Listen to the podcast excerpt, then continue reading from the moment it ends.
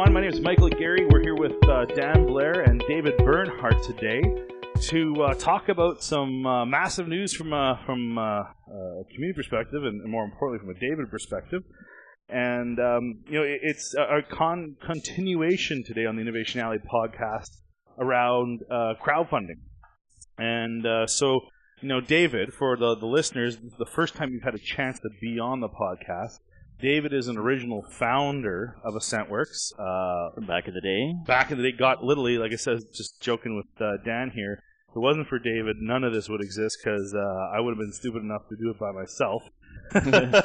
We'd all, we'd all be running around with our heads cut off. exactly. So with Carrie and, and, and David, uh, uh, literally that's what we got the momentum going, especially around the physical makerspace, AssentWorks, and, and David's background in industrial design, and 3D printing, and is world renowned from as an inventor, be it something massive, like the 3D printing stuff, the, the 3D printing car, uh, to uh, the Heft, which we already know about, which was a very successful innovation that you partnered with a couple folks to, to, to deal with.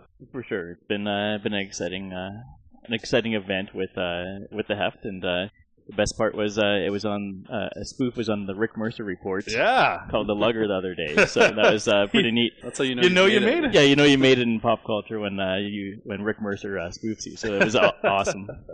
So, uh, like I said, just for context, like you're, it's a, it's a big deal to have you here. So, thank you very much for taking the time. Thank you. And um, now I know there's it's Thursday today. Uh, you, you're in town for a reason, and maybe you could tell the listeners what that's all about. So we've been uh, been working on a few new products since uh, since the heft, and then uh, we uh, we ended up uh, trying to pitch again on Dragon's Den to see what uh, what would happen. Okay. You know, we've done uh, the heft was originally a Dragon's Den product, and then it went into uh, you know the mass market, working with uh, uh, David Chilton, the wealthy barber, and it just blew up, and now it's in uh, I think probably about 50 countries all over the world. So So, in, in that project, you were brought in really to do the the, the, the manufacturing design, right? I was uh, I was brought in as a as the designer just to do some design work and see how things went, and uh, it ended up blowing up from there. Just uh, um, You made it profitable. exactly, yeah. Went from uh, a hand carved prototype into an an actual 3D printed prototype, and it was actually the 3D pr- uh, printed prototype that was uh, uh, sold to, on uh, at so sorry, it was sold to Home Hardware. So they uh, when they saw the 3D printed prototype, they said, "Yep, we're in. We're in. Let's take it." and then we said. Uh, Great, you got you have to manufacture it. Awesome. So now this is this is the second attempt at Dragon's Den. What what Yeah. what do you what did you guys pitch? So we pitched. Uh, it's called the TwoCane. So it uh, looks like a simple, elegant, colorful walking toucan cane. on there. I get it. Yeah, a toucan, and uh, and so uh, with about ten thousand people turning sixty-five um, a day in North America, we figure the seniors market is uh, is huge, and there's uh, there's a real need for uh, for products. And so it's a quick cane, and then you can pop it up, switch it over, and it turns into a nice easy up. So it makes it a lot easier to get out of your Yeah. chair. So that's a that's a pretty neat feature. Everyone loves it. But the really cool part, and why it's called the TwoCane, is it becomes two canes. Huh. And so it makes it easier to walk, uh, you know, to go to a ball game. I was uh, playing around with it on an airplane today. Uh, on the way here, I opened it up and I walked onto the airplane with it. And of course, all the flight attendants said, "That's cool." Now we we don't have to bring on walkers or wheelchairs or anything like that. We can just supply people with these. And they ask if it comes in WestJet colors. You told them, of course. Of course it does, as long as it's Wow. black. That's So- awesome. So so again, um, it was you, you guys were on TV last night, and so for the folks who missed it, um, you know, what was the reception like? So it was a it was a pretty intense, uh, and it wasn't everything that was uh, shown. Of course, it was an hour and a half pitch, and they show you know six minutes of it. so there's a lot of uh, really harsh moments that we were there, and uh, and we actually got um, uh, some of the dragons just didn't understand the concept. They didn't know why a What, a- senior. what a cane is? or- Uh, well, um, of course, uh, Jim understood what a cane was pretty quick. Sorry, But- Jim. Sorry, Jim.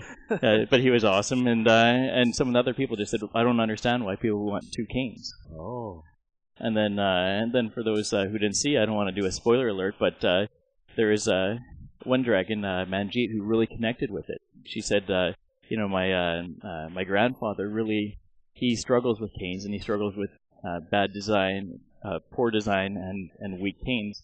and so he is looking for something a little bit stronger, something a little bit classier, and so we um, uh, we're working with her to uh, uh, to bring this to market, so uh, one of her family members can have something that they're proud of. So she really got it. That the money's there. It's there. You basically there's a, um, a potential partner that takes this thing to the next level now. Exactly. So, uh, so yeah, she uh, she hopped on board, and uh, and I mean uh, the episode is filmed uh, quite a while ago, so we were um, uh, we've been working with them ever since, and and the big thing is. It needs to be a classy-looking, strong cane. It needs to be durable. So, so it's no, you know, we're not going to cheap out on anything and go that route. We're going to make this a, a nice, classy uh, cane for everyone. And It's because it takes pretty much everything that people look for in different canes and builds it into one nice compact design.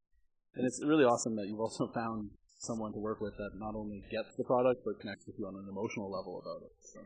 For sure, and that was the exciting part. Uh, I mean, there was uh, it was up and down. It was uh, I've never seen a roller coaster like that in a pitch. So I know you're you're, you're a veteran on Dragons Den. So this time, new new cast, new crew. How, how was the experience different this time from before? so we've all been watching Dragon's Den now for I don't know eight or nine years, and so you feel a relationship with them, even though Mhm. they don't know who you are.